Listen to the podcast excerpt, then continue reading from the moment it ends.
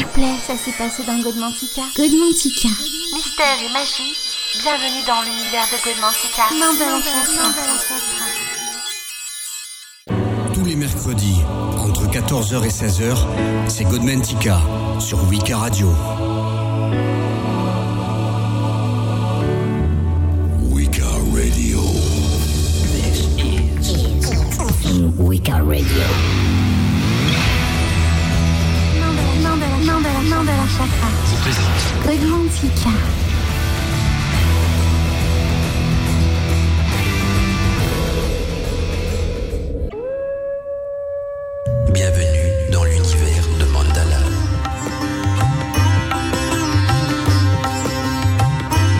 Eh bien, bien le bonjour mes amis de Wiki Radio et surtout très content de vous retrouver donc pour euh, un nouveau volet de Code Mantica. On est ensemble quand même jusqu'à 14h et c'est l'occasion pour nous donc de nous plonger dans les abîmes de la mer parce que le thème d'aujourd'hui sera justement les sirènes et autres créatures aquatiques. On va explorer euh, les fonds marins, les fonds sous-marins même et aller dans ces profondeurs mystérieuses qui abritent parfois d'étranges créatures. Et vous allez voir, il faut pas forcément aller du côté de l'océan ou dans les profondeurs euh, profondes de l'abîme parce que même parfois le long d'une rivière, euh, près d'un cours d'eau, on peut également donc euh, y trouver d'étranges créatures.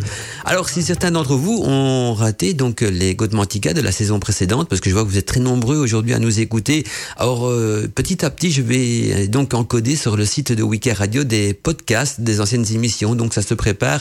hein, et je remercie à, à cette occasion notre ami Michael, Michael qui est notre technicien qui s'occupe justement de l'enregistrement et des montages des podcasts. Je lui fais un petit coucou s'il nous écoute au passage. En tout cas, merci Michael pour ton excellent travail et de mon côté, donc chaque fois que j'ai l'occasion, je vais vous publier un podcast. Le problème, c'est que je vais accompagner donc le podcast d'un petit texte de présentation, donc je vais refaire un résumé de l'émission. Mais voilà, ça commence à affluer donc sur le site de, de Wiki Radio. Il y en a donc dans la rubrique replay et également donc dans la rubrique podcast. Ça se remplit et vous allez voir que d'ici, euh, on va dire quelques mois, il y aura une belle panoplie donc des émissions de l'année, enfin de la saison précédente. Et puis euh, cette année-ci, bien voilà, on est reparti, hein, bien sûr, hein, sur la route. On est bien avancé déjà dans cette saison-ci. Et donc on aura encore plein de thèmes euh, à partager avec vous. Ça va aller des émissions initiatiques aux émissions plutôt euh, ésotériques. On va passer du mystère, de l'étrange vers le paranormal. Et sans oublier, bien sûr, notre euh, matière première, je dirais même euh, no- notre état d'esprit qui est la magie, la sorcellerie, l'univers de la Wicca, l'univers des sorciers. Et donc je vous ai concocté pas mal d'émissions. Et à cette occasion aussi, je tiens à vous donner un petit rendez-vous vendredi, vendredi donc sur Radio Arcadine, euh, notre petite radio sœurette. Il y aura une émission spécifique avec euh, Coral Amira et notre voix féerique Alina. On aura l'occasion donc de vous parler de cette musique, euh, cette musique initiatique, la musique qui éveille l'âme. Vous allez voir qu'il y a beaucoup de choses à dire euh, au niveau de la musique.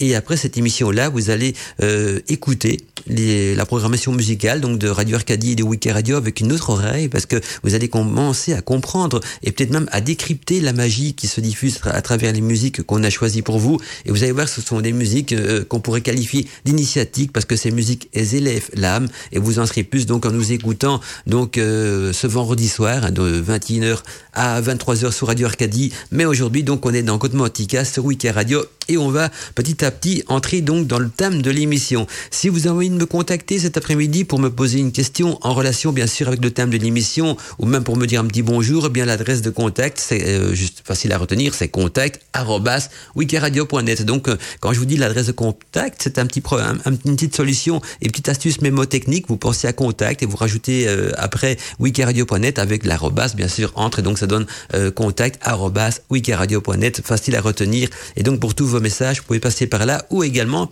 par le formulaire de contact du site internet officiel de la radio qui est donc www.wikiradio.net donc www.wikiradio.net vous cliquez sur le petit bouton contact et vous m'envoyez vos messages et tous ces messages arriveront bien sûr sur mon écran de contrôle. Et la troisième solution pour ceux et celles qui nous écoutent avec leur téléphone portable c'est encore beaucoup plus simple parce que sur notre application donc euh, de Wiki Radio vous cliquez donc dans, dans le menu déroulant sur le bouton contact et là directement vous tapez un texto vous l'envoyez vous, je crois que c'est send hein, c'est la version anglaise que je vous ai mis et si c'est en français c'est envoyer vous cliquez sur le petit bouton send ou envoyer et ça s'affiche également donc sur mon écran de contrôle. Donc voilà tous les chemins mènent bien sûr à Wiki Radio. Eh bien, nous, on va rentrer petit à petit dans le vif du sujet et parler donc de ces créatures qui peuplent donc les océans. Alors, les créatures fantastiques des eaux, ce, sera peut-être le premier thème que je vais utiliser parce que je fonctionne avec des post-it et donc mon premier post-it, j'ai des mots-clés. Sur chaque post-it, je vous le casse pas, il y a des mots-clés, c'est fait exprès pour que justement je me répète pas et surtout pour que je vous dise pas des choses importantes. Et donc mon premier post-it porte le nom donc des créatures fantastiques des eaux.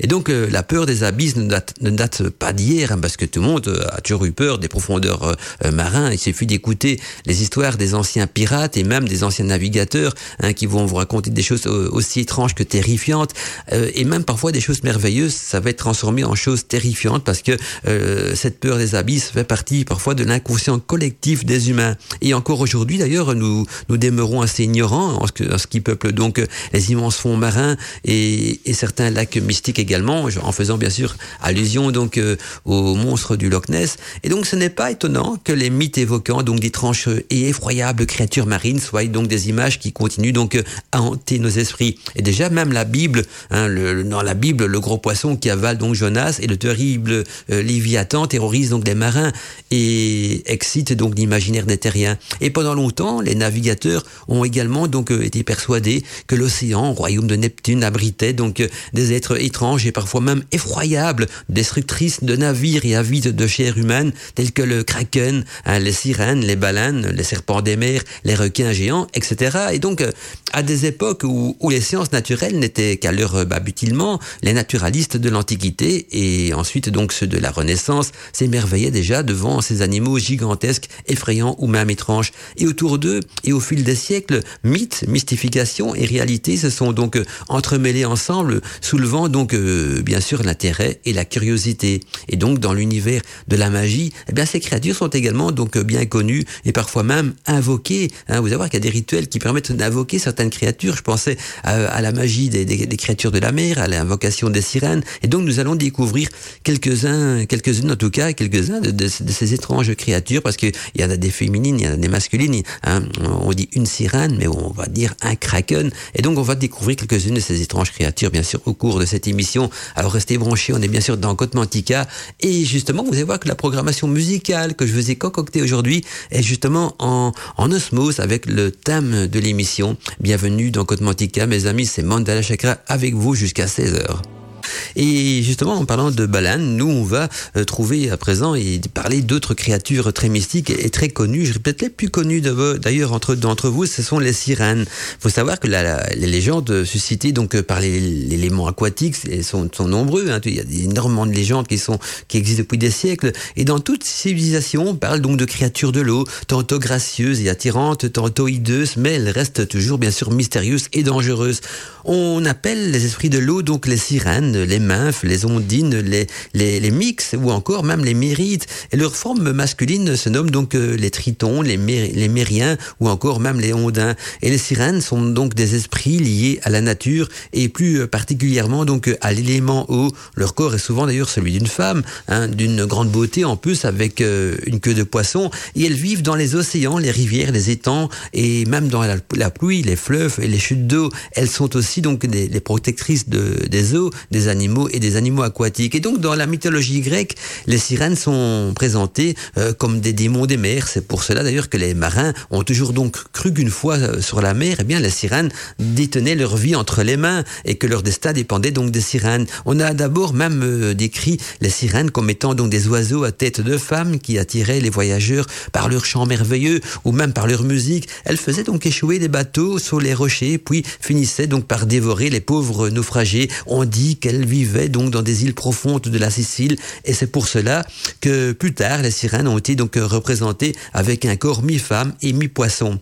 D'ailleurs, euh, il, a toujours existé donc des drôles de relations entre les sirènes et les hommes parce que depuis la nuit des temps, les marins croient en l'existence donc de, de déesses ou de gardiens des mers. Et c'est pour cela qu'aujourd'hui, on trouve divers noms pour désigner donc ces créatures telles que Mérite, Océanite, Mérimède ou, ou ou encore Marie Morgane. Et ces créatures avaient la réputation diabolique d'abord de séduire les hommes afin donc de les attirer au fond de leur royaume sous-marin. Et d'autres légendes racontent euh, même que les sirènes vont rarement donc à la surface des eaux. Donc elles évitent au maximum de se montrer aux humains et selon certaines croyances, ces créatures donc protégeraient les marins de tempêtes et c'est pourquoi on trouvait donc auparavant de nombreux bateaux avec une sirène en forme de proue pour protéger donc l'équipage des mauvais esprits. Et ce que les marins redoutent le plus donc c'est le chant des sirènes, ce fameux chant des sirènes, c'est-à-dire cet appel enivrant capable de faire perdre tous leurs moyens aux marins euh, et même aux moyens aux marins les plus téméraires. Et on note d'ailleurs que les sirènes n'hésiteront pas à se noyer même lorsqu'une embarcation ne tombe pas dans leur piège. C'est une sorte de suicide cette défaite-là. On, a presque l'impression que la sirène a été conçue pour euh, attirer les, marins dans, leur, naufrage, dans, leur piège qui, qui, leur est tendu. Et donc si elles échouaient, eh bien euh, elles se suicidaient. En tout cas, euh, elles se noyaient. Bien souvent, c'est ce que dit la légende, bien sûr. Et donc les sirènes ont fait couler beaucoup d'encre dans l'Iliade et l'Odyssée, dans les histoires de la mythologie grecque. Et vous allez voir que ce, ce qu'on emploie comme terme mythologie est quelque chose peut-être aux yeux du sorcier, de la sorcière, de tout à fait différent. Parce que euh, nous, on y croit en ces créatures marines, en, ces créatures du petit peuple également, et donc de toutes ces énergies qui peuplent la forêt et l'univers autour de nous. Et donc, euh, si on approfondit un petit peu l'histoire de ces étranges créatures, eh bien, on peut se rendre, compte qu'il y a encore beaucoup de mystères euh, des océans qu'on est encore loin, mais j'irais même très loin, donc d'élucider. On va se rendre compte euh, donc qu'il n'y a pas que les océans qui sont peuplés d'étranges créatures. Il y a également donc les créatures des eaux douces. Et si on parle des créatures des eaux douces, je vais peut-être commencer par les nymphes, hein, qui dans la mythologie grecque, eh bien, les nymphes sont des esprits d'apparence féminine, peuplant donc la nature, alors qu'en Bretagne, par contre, les nymphes sont considérées comme des fées qui prennent soin donc des eaux. Et les nymphes euh, sont d'une beauté exceptionnelle et peuvent même aussi bien vivre dans les forêts, dans les montagnes, euh, près des sources, des grottes et des mers. Et ce sont donc des créatures euh, bienfaisantes qui ont pour mission de protéger et de fertiliser, fertiliser donc la nature, et ceci depuis l'Antiquité les nymphes sont donc des créatures très populaires. Elles étaient à cette époque vénérées dans les sanctuaires naturels, appelés donc des nymphées. Et ces lieux de culte étaient donc des, grottes, en, général en tout cas, où l'on trouvait donc souvent à l'intérieur de la grotte ou à proximité en tout cas une fontaine. Et selon Homère, le mythe des eaux courantes serait donc euh, les filles de Zeus, mais euh, certains disent aussi que le père de toutes les nymphes serait donc le dieu titan des océans. On dit parfois aussi que les nymphes, euh, qu'elles sont immortelles, mais certaines certains auteurs disent aussi qu'elles ne sont pas, qu'elles sont parfois plutôt que des simples mortels, mais vivants, donc dans parfois des milliers d'années. Moi, je pense plutôt à cette version-là que les, nymphes vivent longtemps et, des milliers d'années, parce que euh, c'est la même chose pour les fées. Au fait, les fées ne sont pas immortelles, mais elles vivent beaucoup plus longtemps que les hommes, et donc euh, je pense que les créatures du petit peuple, euh, elles sont élémentaires, mais en même temps, donc ont plus d'années de, vie devant elles, et on distingue d'ailleurs différentes catégories. Hein, c'est les nymphes selon qu'elles se de leur personnalité, plutôt je dirais voilà, selon que le fait que dans leur personnalité on y retrouve certains symboles hein, en relation avec la, nature ou en d'autres relations. Il y a certaines qui sont donc euh, liées à l'élément eau, mais il en existe aussi beaucoup d'autres qui se rapportent, donc également à d'autres types d'éléments ou même à d'autres euh, types de magie. Parce que selon les, types de magie, on va rencontrer aussi parfois d'autres créatures qu'on ne peut euh, découvrir qu'en les invoquant parce que elles n'ont pas leur résidence sur Terre. Mais pour en revenir aux meufs, donc les meufs aiment chanter, elles aiment danser autour des lieux qu'elles occupent et donc euh, elles sont tellement belles qu'elles attirent donc euh, aussi bien les dieux euh, que les mortels. Et en général, donc les, les, nymphes sont toujours bien sûr inoffensives. Elles n'hésitent pas, bah, par contre, à punir ceux qui sont qui se sont baignés donc dans leurs eaux, dans, leurs eaux qui sont sacrées et même interdites. Ou alors parfois aussi, il peut arriver que les nymphes paralysent certains humains en les rendant fous parce que ils, ils ont souillé le, leurs eaux sacrées en se baignant dedans ou en y jetant donc euh, parfois aussi des immondices. Cependant, ceux qui leur réclament donc la guérison d'une maladie, par exemple, seront bien sûr assurés de leur service. Et donc en effet, les nymphes de nature généreuse indiquent volontiers donc euh, aux mortels certaines sources ou même certains fleuves aux propriétés donc euh, thermales reconnues et même curatives. Hein.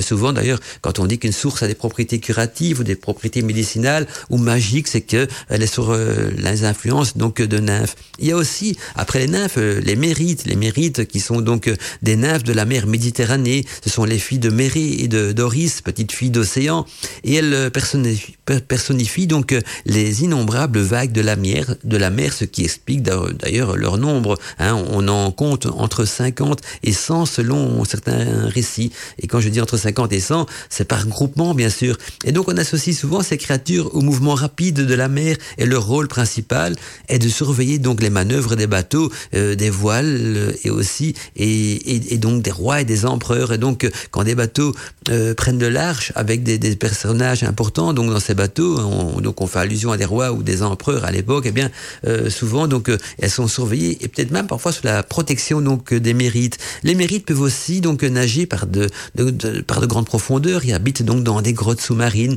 Elles habitent au fond des mers, dans des palais lumineux où elles dansent, elles chantent pour donc leur père euh, Néré. Et assises donc sur le trône d'or, on dit qu'elles passent également donc leur temps à filer et à tisser.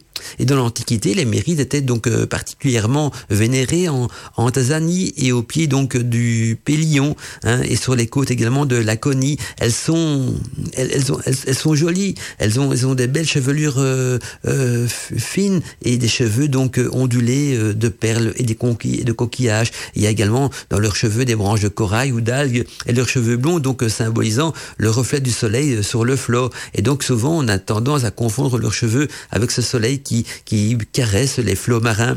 Et on trouve donc euh, beaucoup de peintures, même très jolies, euh, où les mérites sont représentés donc dansant à la surface des mers. Et elles constituent donc tantôt le cortège euh, de Poséidon et tantôt aussi celui d'Aphrodite, que l'on disait d'ailleurs né de l'écume de la mer, hein, la déesse Aphrodite. Donc ça c'est la, la, mythologie qui dit aussi, donc c'est une déesse qui est née de l'écume de la mer, un petit peu comme les sirènes d'ailleurs également, pour ceux qui ont, qui ont déjà eu l'occasion hein, durant leur enfance donc de voir le, le, conte donc de la petite sirène, que ce soit la version de, Walt Disney ou la version euh, euh, littéraire qui est beaucoup plus complète d'ailleurs. C'est alors qu'on qu'on voit qu'on les voit justement se déplacer, euh, monter sur des dauphins ou sur des chevaux marins, et donc ces mérites sont, sont donc considérés par certains anciens donc comme des, des véritables déesses des océans. Il y a aussi les ondines. Les ondines, ben, on peut dire que les ondines sont des créatures qui s'apparentent également fortement donc au mixte des pays euh, nordiques. Elles habitent les, les cours d'eau et plus particulièrement donc les rivières où on, on, trouve donc une multitude de rochers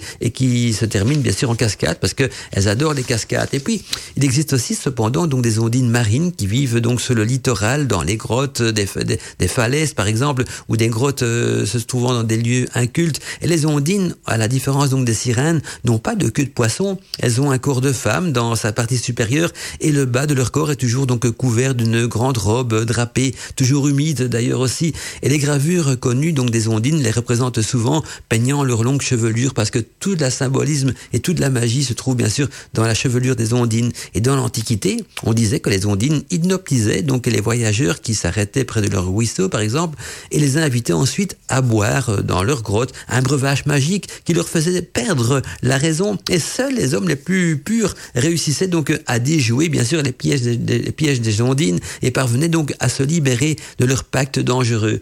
Donc vous voyez que même dans les créatures euh, d'eau douce, on va les dire plus pacifiques que les créatures des mers, mais euh, elles ont toujours ce petit côté euh, déroutant. Il ne faut pas souiller leurs eaux, il ne faut pas se baigner dans leurs eaux sacrées, et il ne faut pas non plus accepter leur invitation s'ils vous invitent à leur propre fête, parce que leur breuvage envoûtant va vous plonger peut-être aussi dans ce qu'on pourrait appeler donc euh, dans le breuvage de l'oubli. Hein, vous savez ce fameux breuvage hein, où, on, dort pendant quelques siècles et puis on, réapparaît sur Terre euh, sans savoir trop d'où on vient. En tout cas, c'était surtout une légende qui était appropriée donc à l'univers des fées mais on se rend compte aussi qu'on la retrouve également donc chez les créatures aquatiques, ce fameux breuvage de l'oubli, hein, ou alors un breuvage qu'on pourrait considérer comme magique et qui non seulement peut vous plonger dans l'oubli, mais vous faire perdre la raison et vous faire perdre aussi la notion du temps. En tout cas, on aura l'occasion encore de poursuivre par après parce que j'ai plein de créatures à, partager avec vous. Donc cet après-midi, des créatures mi-aquatiques, mi-humaines On poursuit, nous, nos créatures marines et bien étranges, et d'autres créatures, d'ailleurs, qui font beaucoup parler d'elles, et même un petit peu plus récemment, d'ailleurs, ce sont les Nigen. Nigen ou Nigen, on peut le prononcer comme on veut, mais moi je dis plutôt Nigen. Et donc, ces créatures marines, donc euh, humanoïdes, euh, sont des créatures de l'Antarctique. Et en écouter, donc, les premiers témoignages rapportés, donc, la première, dès la première apparition de ce monstre, ce monstre aquatique, qui est nommé, donc, Nigen, remonte en quelque sorte aux années 2007, hein, lorsque des navigateurs euh, travaillant donc pour le gouvernement japonais, effectivement donc des recherches sur les baleines, auraient été témoins de l'apparition d'une étrange créature de la taille donc euh, considérable euh, et donc ceci dans les eaux glaciales de l'Antarctique. Alors Hannigan, c'est quoi? Eh Bien, dans les eaux glaciales de l'Antarctique, et si la chance vous sourit bien sûr, eh bien vous pourriez être témoin de l'étrange apparition d'une créature aquatique plus connue donc sous le nom de Nigen, ce qui signifie donc humain.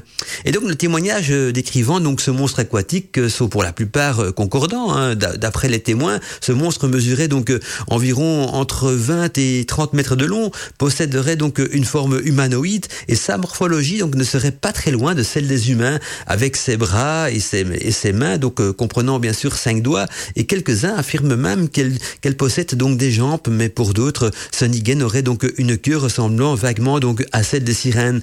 Et quant au visage, eh bien cette créature ne possédait que des yeux et une très grande bouche, toujours donc d'après les témoignages, donc d'après les témoins, ce monstre marin ne semblerait posséder que très peu donc de pigmentation au niveau de la peau et serait donc euh, d'une couleur très blanche un petit peu comme le ventre des poissons quoi. Et donc euh, sur euh, l'un des tout premiers donc récits concernant donc la Nigen, on raconte qu'un groupe de chercheurs aurait donc aperçu au loin donc une de ces créatures et au premier coup d'œil, bien les chercheurs pensent de suite donc que la forme dans qu'ils voient dans les eaux n'est rien d'autre qu'un sous-marin, mais certains donc restent quand même perplexes. Et donc afin de, dissiper donc leurs doutes, ils prennent donc la décision de se rendre sur place. Et donc arriver à proximité, ils se rendent vite compte euh, que ce qu'ils vivent donc euh, et ce qu'ils viennent d'observer en plus n'est pas un sous-marin mais une véritable créature vivante. Et finalement donc euh, et toujours d'après après quelques instants le monstre aquatique s'enfonce bien sûr assez rapidement dans les eaux glaciales de l'Antarctique afin de disparaître complètement. Et donc certains, selon certains écrits, bien sûr, euh, et, surtout euh, d'après les récits de ceux qui ont eu la chance de les croiser, Sanigen serait donc euh, plus facilement repérable donc la nuit, et, que pour la plupart du temps, d'ailleurs, ces créatures sont confondues avec des icebergs, hein, mais malheureusement aussi les rares photos et surtout les, les, rares vidéos disponibles à ce jour ne nous permettent vraiment pas donc de savoir de quoi nous à quoi nous avons affaire. Mais pour le moment aussi, aucune preuve officielle de l'existence de Sanigen n'a été donnée, mais selon certaines personnes le gouvernement japonais donc euh, en ferait beaucoup plus qu'il essaye donc de nous faire croire et en cachant bien sûr des informations cruciales. En tout cas, si vous tapez donc euh, sur Google par exemple le euh, Nigen hein, ou Nigen, où on le prononce donc comme on veut, eh bien vous allez voir qu'il y a pas mal de photos déjà de vidéos à ce sujet et donc parfois il y a des vidéos même assez interpellantes parce que j'en ai vu quelques-unes et je me suis dit c'est vrai que ça ressemble pas du tout à un sous-marin, on voit vraiment une créature vivante. Alors si c'est pas une fake news et que cette vidéo n'a pas été truquée, eh bien croyez-moi c'est assez impressionnant donc euh, à regarder dans nager et on se rend compte que nos océans euh, ont encore beaucoup de mystères donc euh, à révéler parce que les océans c'est peut-être faut pas oublier que notre planète est, est couverte de 80% d'eau et les océans c'est peut-être la partie la moins explorée donc de notre planète et donc aussi la plus. Alors on va continuer donc à, à parler de nos monstres marins et surtout donc de monstres marins aux bras terrifiants. Ah, vous en doutez bien qu'en parlant de bras terrifiants, je dirais même de tentacules terrifiantes, on va aborder le, thème de ces euh, calamars géants. Hein, et là, on n'est plus vraiment dans la mythologie, ni dans, la magie ou dans en des, univers énergétiques, mais on est dans le réel parce que ces calamars géants, bien sûr, été euh, détectés déjà par des sonars, ont été aperçus et on a même retrouvé donc des, parties de leurs dépouilles donc échouées sur euh, des plages. Et donc, il faut savoir que depuis quand même plus de 2000 ans, hein, les légendes des mers font mention d'énormes tentacules de pieuvres ou de calamars sortis donc tout droit des profondeurs de la mer pour saisir les et leurs bras immenses ont inspiré d'ailleurs la peur et ont bien sûr entretenu donc une fascination certaine pour euh, les monstres marins. Et ainsi, donc, pendant longtemps, le calamar géant a fait partie de l'imaginaire des hommes. Des récits, d'ailleurs, témoignent d'un énorme euh, œil noir qui fixait donc les navigateurs. Et on le croyait donc tout droit sorti de l'enfer, ce calamar. Ce n'est qu'au fil donc des captures hasardeuses et des échouages donc sur les rivages, notamment donc à Terre-Neuve et Labrador, que le calamar géant est devenu donc un animal bien réel, hein, mais cet insaisissable mollusque qui représente quand même le plus souvent dans, dans les grandes profondeurs, donc il se simule dans les grandes profondeurs et, et au, fond, au fin fond des cavernes, même des océans, il continue en tout cas, même à notre époque, à intriguer donc les scientifiques, hein, parce que pour la première fois, c'était en 2004, une équipe de Japonais a capté donc l'image d'un énorme calamar dans son milieu naturel. Et en 2006, donc c'est quand même plus proche de nous encore, ces mêmes scientifiques donc sont parvenus à capter euh, et à filmer donc euh, une autre gigantesque euh, spécimen du même style. Sans oublier bien sûr tous les les, les, les parties de, de, membres ou de tentacules qu'on a retrouvés donc également échoués sur les plages. Et là, Internet regorge, regorge également de vidéos et de photos. Alors, en parlant toujours du calamar géant, autour donc de 1860, les marins donc naviguant dans les, grands bancs de Terre-Neuve racontent aussi avoir vu donc d'immenses bêtes à la surface donc des mers. Et c'est entre 1771 et 1880 que les côtes donc de l'île sont donc le spectacle de dizaines d'échouages donc de calamars géants. Donc là, on peut plus dire qu'ils n'existent pas parce qu'on les a non seulement vus, mais on les a euh, trouvés donc échoués. Et on peut même euh, enfin observer donc de plus près celui qu'on appelait donc euh, autrefois le poisson du diable, c'est-à-dire devil fish en anglais. Et donc c'est avec raison que les marins donc craignaient de craignaient le calamar géant. Hein, en effet, les baleiniers, bien, ils observaient fréquemment des, des cachalots meurtris par les profondes, les profondes cicatrices donc euh, près de la tête ou même de la langue. Et ces grosses baleines, dont l'estomac était quand même souvent rempli donc de, de becs de calamar parce qu'elles digéraient tout, eh bien portaient également donc les marques de combat acharnés, même parfois. Hein, et peu de temps après, donc euh, après avoir donc été harponnés, ces, ces, ces, malheureuses baleines, eh bien les cachalots rejetaient donc les morceaux euh, de longs tentacules de leur bouche. Et donc là aussi, les marins euh, étaient donc assez impressionnés.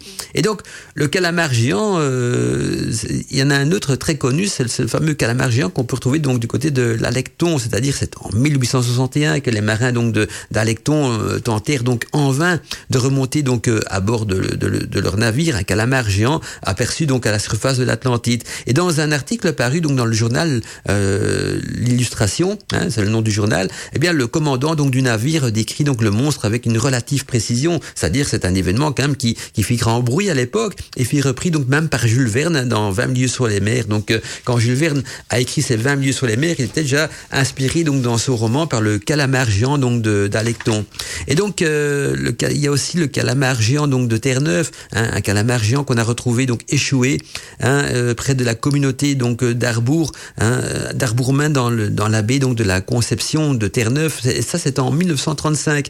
Et puis il y a aussi une pieuvre géante qu'on a retrouvée, c'est-à-dire le poulpe géant du Pacifique, euh, qui est la plus grosse pieuvre connue donc euh, jusqu'à présent. Et lorsque chacun euh, de leurs huit bras ont été étendus donc pour essayer de la mesurer, eh bien le plus gros de, le plus gros mâle pouvait quand même atteindre 5 mètres d'envergure. Imaginez ce que c'est 5 mètres de, de, hauteur comparé à une maison, c'est déjà une grande maison hein, de hein, si on regarde 5 mètres de hauteur. Et donc alors pour vous donner une comparaison, la pieuvre qu'on a trouvée de 5 mètres de hauteur, c'est déjà immense. Mais par contre quand je parle des calamars géants avec leurs tentacules étendus, ça avait la, longueur de la tour Eiffel. Vous imaginez la taille, donc un calamar géant de la longueur de la tour Eiffel. Alors que les pieuvres, eux, c'est plutôt 5 mètres, donc la taille d'une grande maison.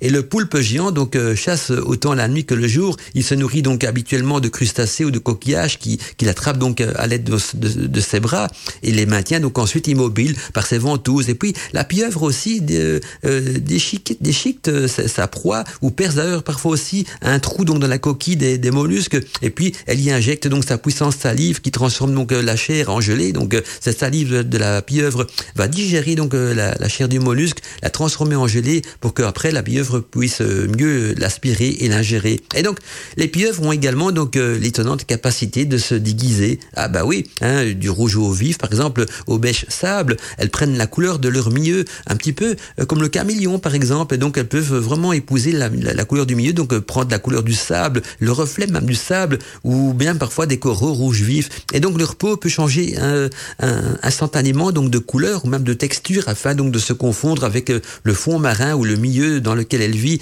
ou et même parfois aussi dans le but d'effrayer euh, un prédateur un peu très bien euh, se, se re, re, re, reproduire donc le, les images ou en tout cas les couleurs d'un prédateur qui lui se rencontre a plutôt l'impression d'être à côté de quelqu'un de son espèce et beaucoup plus grand que lui, hein, plutôt qu'à côté d'un poulpe. Et donc voilà, donc ça peut parfois non seulement l'effrayer, mais en plus donc grâce à ça, les poulpes ils s'en sortent à bon compte. Mais donc voyez la différence entre les pieuvres géantes et les calamars, c'est pas encore le, même chose. Les calamars vivent dans des profondeurs encore beaucoup plus obscures de, de l'océan. Et puis un calamar donc peut géant hein, peut atteindre la taille d'une tour Eiffel, de la tour Eiffel de Paris, alors que qu'une pieuvre géante, on a déjà retrouvé de 5 mètres. Je dis pas qu'il n'y en a pas des, plus grandes, il y en a peut-être, mais jusqu'à présent, les plus grandes qu'on a retrouvées, c'est 5 mètres euh, avec les tentacules, bien sûr, euh, y compris. C'est déjà pas mal, moi je trouve, euh, comparé à ce qu'on peut s'imaginer. Hein, la taille d'une maison, si vous, croisez ça dans les océans, c'est quand même assez impressionnant. Une pieuvre déjà de, de 5 mètres. Alors, quand c'est une de la taille de la, tour Eiffel, donc quand on parle d'un calamar, là, je crois que hein, on, a l'impression de se retrouver donc à l'époque du Jurassique, de la préhistoire en tout cas. Moi, je pense que ces calamars géants, ce sont peut-être des rescapés donc de cette époque du Jurassique ou en tout cas de, la préhistoire.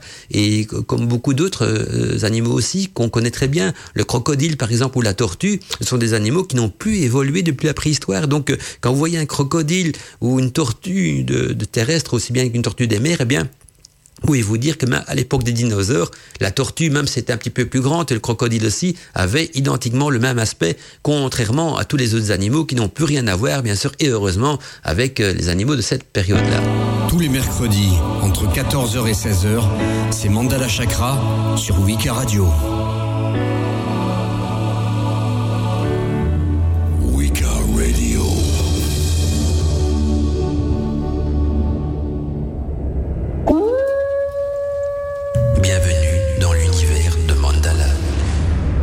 Eh bien, on est dans l'univers de Côte Mandica et l'univers de Mandala aussi, si vous voulez, mais on va nous poursuivre donc notre euh, étude et notre euh, également recherche au, niveau donc des monstres marins.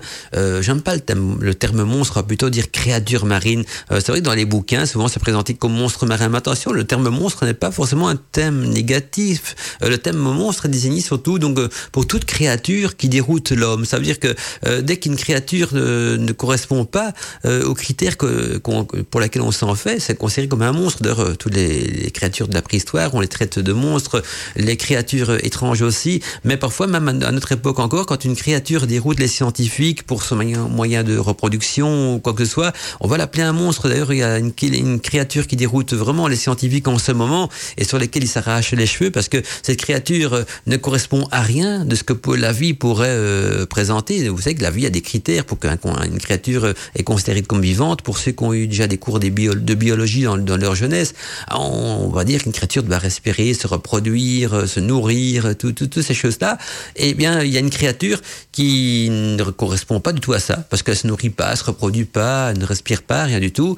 Pourtant, elle se déplace, euh, elle ne mange pas. Euh, on ne pense pas en tout cas, on voit pas trop de quoi ce qu'elle pourrait se nourrir, ou, en tout cas. Mais par contre, elle, elle, elle, retient des choses, donc euh, elle a une capacité d'intelligence. Cette créature qui déroute le monde scientifique, vous allez voir sur Internet, hein, il suffit de taper le mot-clé, c'est un bloc, le, bloc. Hein, ils ont fait un, film de science-fiction, si mes souvenirs sont bons, il y a, il y a bien longtemps, hein, c'est un, un, film de science-fiction encore en noir et blanc, vous savez, qu'un petit son de phonographe, un truc d'époque, mais, voilà, le, le, bloc existe vraiment, cette créature filmée, euh, elle est étudiée par les scientifiques. C'est pas un truc géant qui va engloutir les êtres humains, mais c'est quand même un truc qui déroute les scientifiques parce que ça ne correspond à aucun critère donc de, ce qu'on sait de, la vie actuelle et donc il appelle parfois monstre également. Donc vous voyez, le monstre c'est pas toujours quelque chose de, de, dans le sens de laid ou de pas beau, c'est plutôt dans le sens de déroutant que ce terme était utilisé donc euh, jadis même euh, dans la langue française. Mais évidemment maintenant on en a on l'a cuit à toute le ce mot et donc dès qu'on parle monstre on pense à quelque chose de hideux, d'effrayant, de, de, terrifiant, euh, un truc qui fait peur, alors que loin de là, le terme monstre veut surtout dire déroutant aux critères de vie euh, sur lesquels les humains se, basent. Donc, euh, pour un chat, on va pas dire c'est un monstre. On a, on a l'habitude de voir des chats, des chiens, des chevaux. Et si maintenant vous voyez un jour une licorne, ah bah là on pourrait dire ça, c'est un monstre, ça correspond pas aux critères des vies vivants que j'ai l'habitude de, voir. Alors qu'une une licorne, c'est pas du tout hideux, bien au contraire, c'est quelque chose de magique et, et même plus que ça. En tout cas, donc, euh, nous, on va poursuivre notre quête donc des, des animaux, on va dire, voilà, je, je, vais essayer de trouver des, des mots euh, euh, plus, plus gentils. Donc, notre quête des créatures étranges, donc, qu'on peut retrouver dans la nature. Et une autre créature très connue, c'est le mythique serpent des mers. Alors, une des créatures aquatiques peut-être les plus énigmatiques, même de tous les temps, et, et sans contredit, bien sûr, c'est le serpent de mer, parce qu'il est mentionné donc dans les mythologies, dans les témoignages d'équipage marin de plusieurs époques, d'ailleurs. Donc, quand au fil du temps, on en parle de ce serpent de mer. Ne croyez pas que c'est une époque spécifique. Hein, tout au long de l'histoire de l'humanité, le serpent de mer a fait couler beaucoup d'encre. On a parlé de lui en tout cas. Et donc, il est décrit comme un, gigantesque dragon euh, septentiforme, donc qui est en la forme d'un serpent. Il est encore d'ailleurs aujourd'hui observé donc dans toutes les régions du globe. Hein. Ne croyez pas qu'on en en voit plus, bien au contraire. Et d'ailleurs, le plus célèbre des serpents de mer euh, connus, c'est le, Messie, hein, sorte de cheval lacustre qui hante bien sûr les eaux du lac du Loch Ness Qu'on appelle de nouveau à tort peut-être le monstre du Loch Ness, mais son véritable euh, surnom c'est le Messie. Et donc euh, quelques centaines d'observations ont déjà eu lieu par rapport donc euh, au Messie, au Loch Ness, et donc ont été rapportés, filmés, et tout ce qui va avec. Alors, bien sûr, dans les photos et dans les films, il y a des, il y a des faits comme il y a des véritables. Or, il faut savoir séparer un petit peu le bon grain de livret dans tout cela, mais, mais toutes les photos ne sont pas fausses, toutes les vidéos ne sont pas fausses, mais il en existe également donc des truqués. Ça, c'est la nature humaine. Quand on n'arrive pas à filmer quelque chose d'intéressant, mais souvent on a envie de faire euh, un petit trucage, mais il y a des gens qui ont eu la chance de le voir et de le photographier et tout ce qui va avec. Et donc le plus célèbre donc des serpents des mers, hein, c'est ce fameux Messie hein, qui a été euh, observé donc euh, plusieurs fois en tout cas, et, selon de nombreux témoignages. Et avec ces nombreux lacs et ces multitudes de rivières interminables, eh bien, et en plus ces trois océans, le Canada, quant à lui, euh, également n'échappe pas donc euh, aux, histoires donc de, serpents des mers, en tout cas aux histoires fantastiques de monstres marins et surtout donc euh, impliquant des monstres marins et des serpents des mers. Et chaque province donc compte des riverains qui se sont donc période, par période quoi voilà, hein, qui sont par période pu assister à des spectacles quand même en tant que spectateur donc de ces mystérieuses et de ces fugaces apparitions. Hein. mais euh, qu'elles prennent donc la forme de reptiles, de poissons ou d'autres bêtes étranges, eh bien ces créatures existent-elles vraiment? C'est une question que, que beaucoup d'entre vous vont se poser, je suis sûr certains, en écoutant l'émission. Sont-elles des espèces encore inconnues ou alors des animaux préhistoriques qui auraient donc survécu à travers les âges?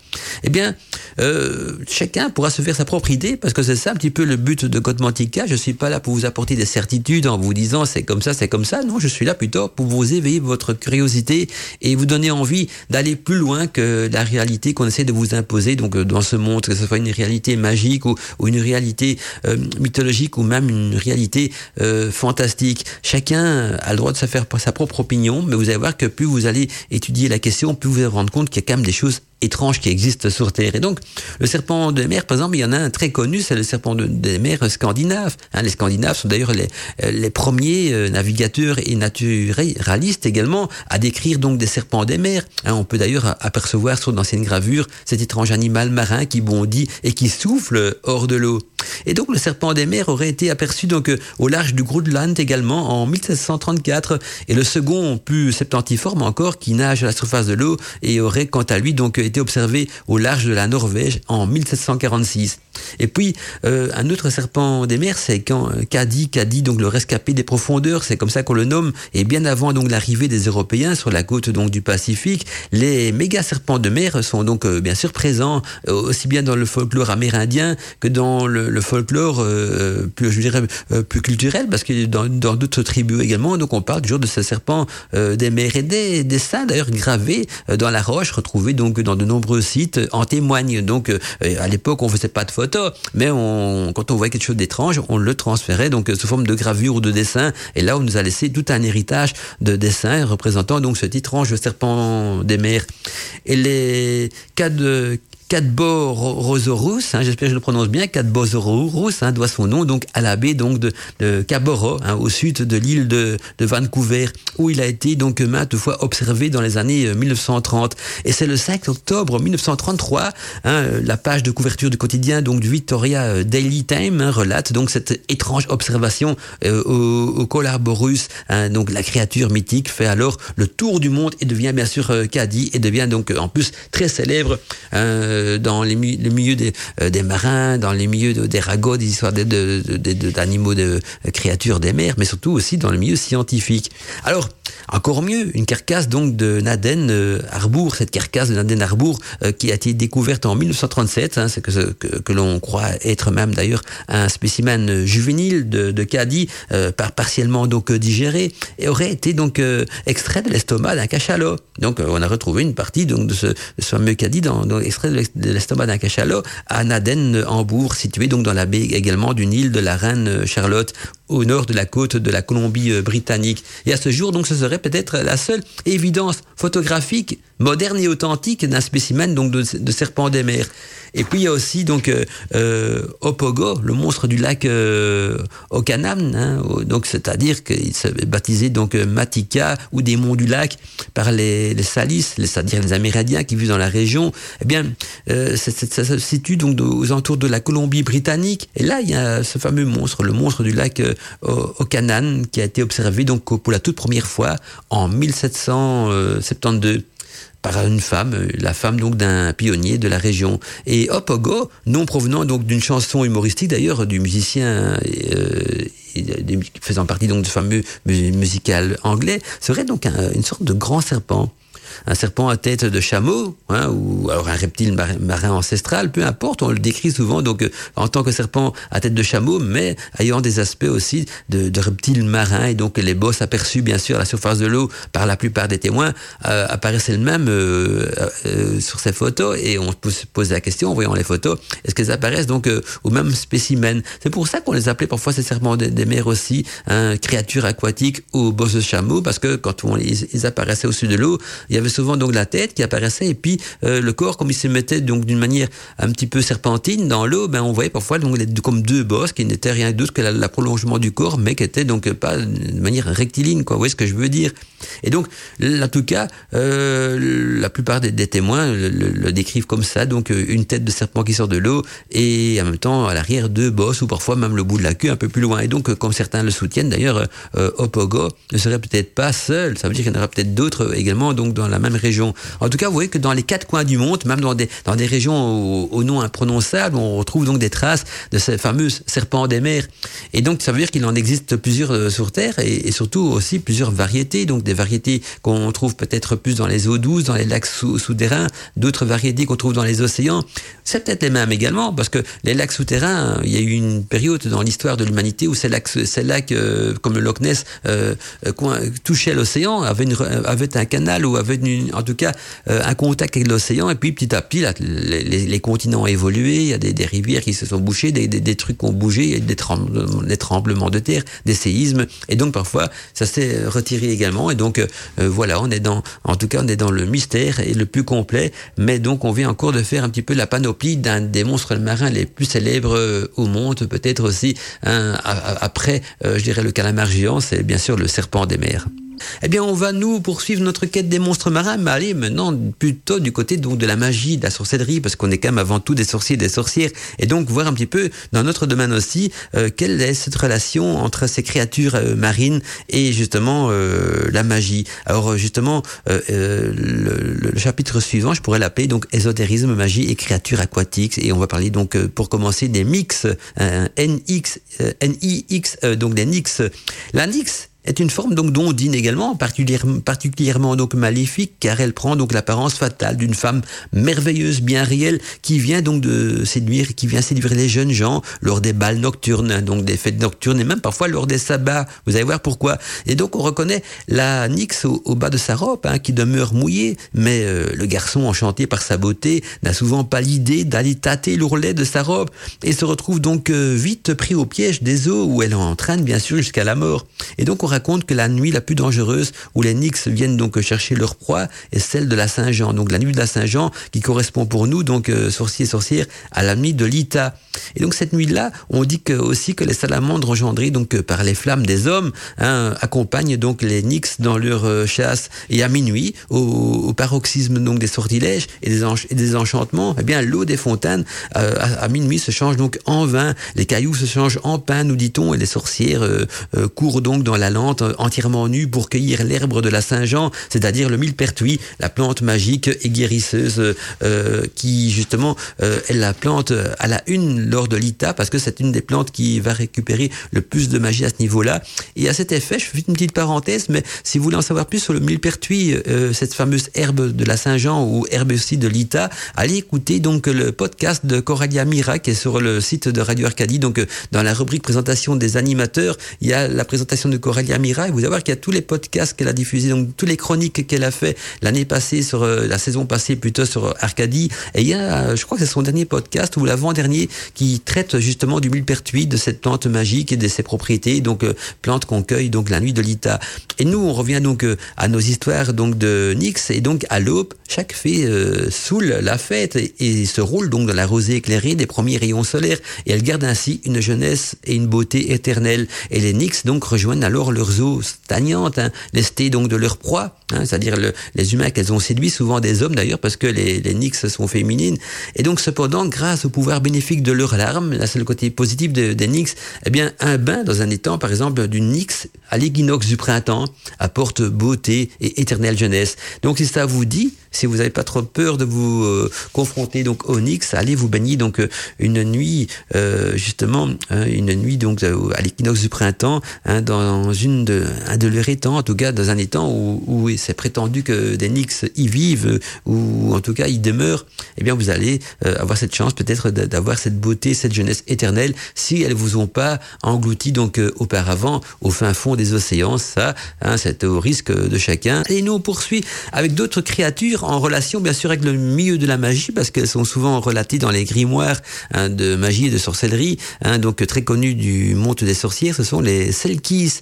Alors les Selkis, c'est quoi? Bien, ce sont des femmes phoques évoquant euh, donc euh, la magie, évoquant aussi l'amour, et elles évoluent dans les mers et dans les îles euh, Shetland hein, pour ensuite donc plonger au fond de l'océan. Elles sont vêtues donc d'une peau de phoque, puisque hein, on les appelle les femmes phoques, donc elles ont une peau de phoque, qu'elles ôtent d'ailleurs euh, lorsqu'elles se retrouvent donc sur Terre. Donc euh, elles ont un aspect de phoque quand elles sont dans, dans les océans et dès qu'elles reviennent sur Terre, donc euh, elles ôtent leur peau de phoque. On va se demander pourquoi. Bien parce que parfois donc elles apparaissent alors sous forme d'une très belle et jeune fille qui paraissait donc la nuit danser à la lumière de la lune. C'est pas n'importe quelle nuit, ce sont de nouveau des nuits en relation avec le sabbat de l'Ita. C'est étonnant. Vous euh, je sais pas si vous l'avez remarqué depuis euh, le début de l'émission, quand je parle donc de célébration de sorcières par rapport aux créatures aquatiques et marines, je fais toujours allusion au sabbat de l'Ita parce que c'est un des sabbats qui vous mettra le plus en correspondance également avec les, créatures aquatiques parce que c'est dans ces périodes-là qu'on a le plus de chances de les voir euh, à Sawen. Ce sont d'autres types de créatures un, petit peu euh, moins, je, comment je pourrais expliquer ça, euh, moins réjouissante à voir, parce qu'à Shawen, on peut voir de, des trucs parfois, euh, c'est vite aller écouter donc les, chroniques d'Alina qui, avec ses contes d'Halloween, on peut se dire, oh là là, on n'a pas envie de croiser ce genre de trucs-là. Non, je plaisante bien sûr à, à Sawen, quoi que ce sont parfois des créatures qui peuvent être plus terrifiantes, alors que l'Ita, là où encore la barrière entre notre univers et notre univers est très mince, est plutôt donc le sabbat propice pour euh, croiser, ou en tout cas pour entrer en, en relation avec des créatures aquatiques. Donc moi je reviens à mes, mes selkies, hein, donc euh, qui, qui sont des femmes phoques, hein, qui ont une peau de phoque et qu'elles retirent donc euh, euh, quand elles viennent euh, donc euh, parmi les hommes, quand elles viennent sur Terre. Elles apparaissent donc sous forme de très jolies femmes qui, paraissent, qui paraissent bien sûr la nuit danser à la lumière de la lune. On pourrait même parfois les confondre avec des fées. Mais les Selkis doivent prendre bien sûr garde à ne pas égarer leur peau de phoque parce que si une Selkis égare sa peau de phoque, elles sont alors incapables de retourner donc dans leur élément naturel. Et par contre, si un homme découvre alors son accessoire ensorcelé et le dérobe, c'est-à-dire donc la peau de la peau de phoque de la Selkis, eh bien, la Selkis devient, devra donc d'abord dans un premier temps lui obéir. Elle va, elle va devenir soumise à l'homme. Elle devra lui obéir tant qu'elle n'aura pas, bien sûr, retrouvé euh, sa peau de phoque. Et dans cette situation, il arrive même parfois que, que des femmes phoques euh, et des hommes, donc, qui la tiennent sur, leur coupe en quelque sorte, finissent par s'attacher euh, l'un à l'autre et donc se marient et aient même des enfants. Mais si la peau n'est pas détruite par le feu et que la selkise la retrouve, eh bien là c'est foutu parce que elle plongera de nouveau donc dans les profondeurs de l'océan pour ne jamais revenir, laissant donc le mari et l'enfant euh, seuls euh, dans leur vie. Et parfois aussi, euh, elle ne quitte euh, leur apparence de phoque qu'une seule fois dans l'année, généralement donc comme je vous ai dit au début, la nuit de la Saint-Jean, donc la nuit de l'Ita, nuit magique où tous les enchantements sont permis et où toutes les métamorphoses sont également donc possibles. Eh bien, on va nous continuer avec nos créatures fantastiques et à présent, j'en avais parlé d'ailleurs en, début d'émission, c'est la fameuse Marie Morgane, très euh, redoutée également donc euh, des marins. Alors euh, Marie Morgane commence par une étrange légende, une étrange légende qui raconte qu'au VIe siècle, il y a euh, Graldon, Gralon, le grand roi de Cornouailles, ça s'invente pas, non, roi de Cornouailles, ça fait penser un petit peu aux visiteurs, je sais. Et donc il fait construire pour sa fille euh, Daïus la merveilleuse cité d'Is.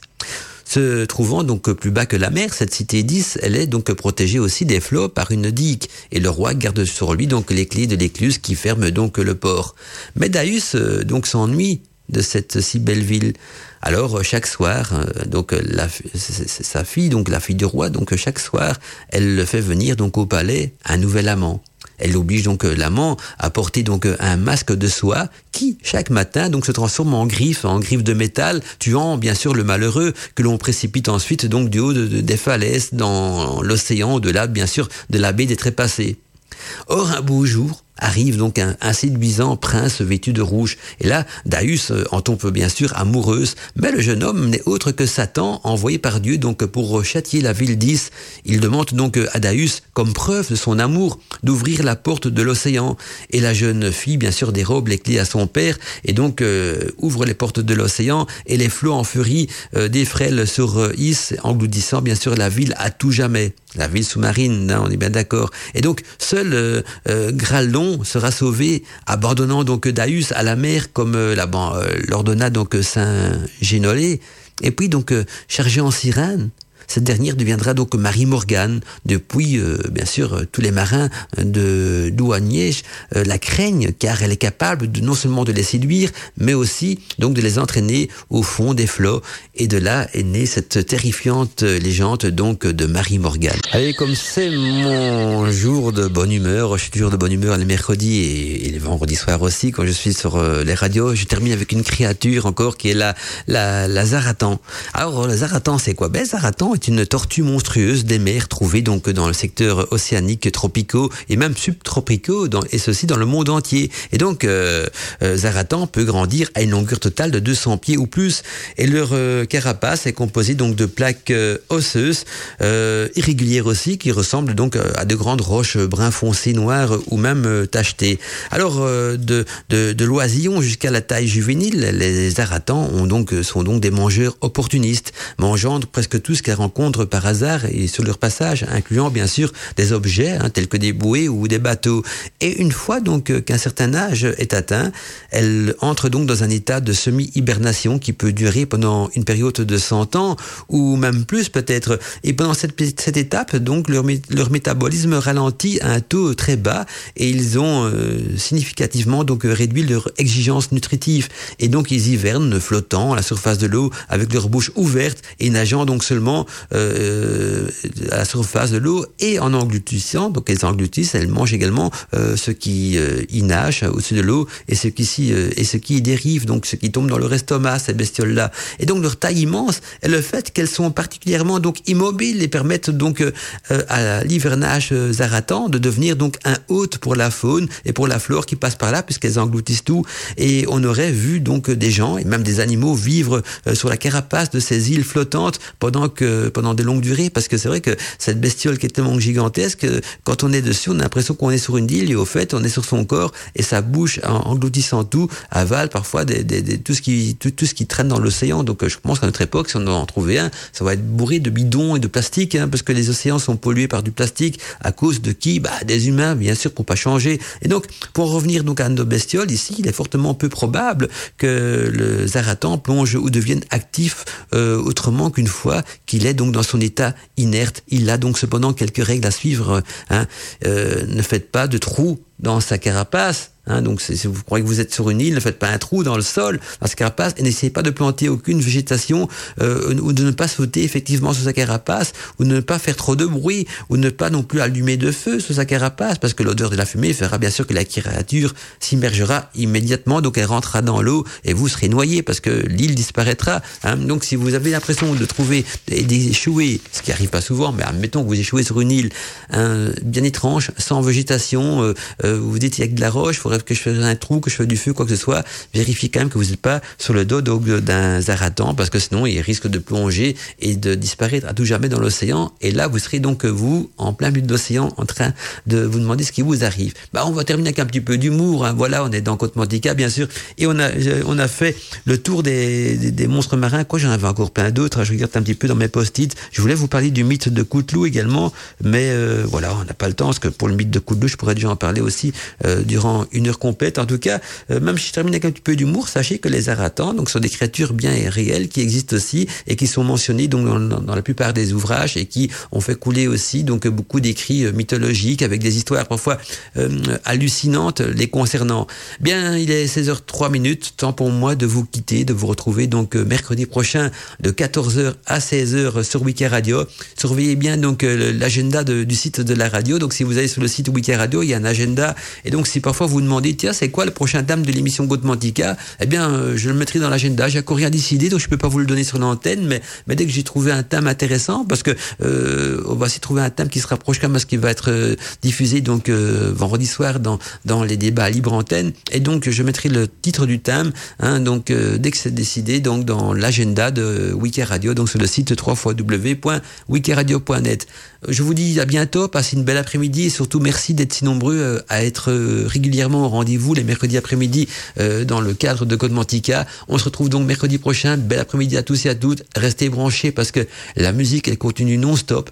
24 heures sur 24, 7 jours sur 7, de la musique magique, de la musique pour euh, envoûter vos cœurs, envoûter vos esprits et surtout de la musique aussi pour se détendre, pour la pratique de rituels, de la musique de sorciers, de sorcières, de la musique wiccan et païenne. Tout ça fait bien sûr partie de la programmation magique de Wicca Radio. À bientôt mes amis, c'était Mandala Chakra avec vous dans Gotmantika. Bienvenue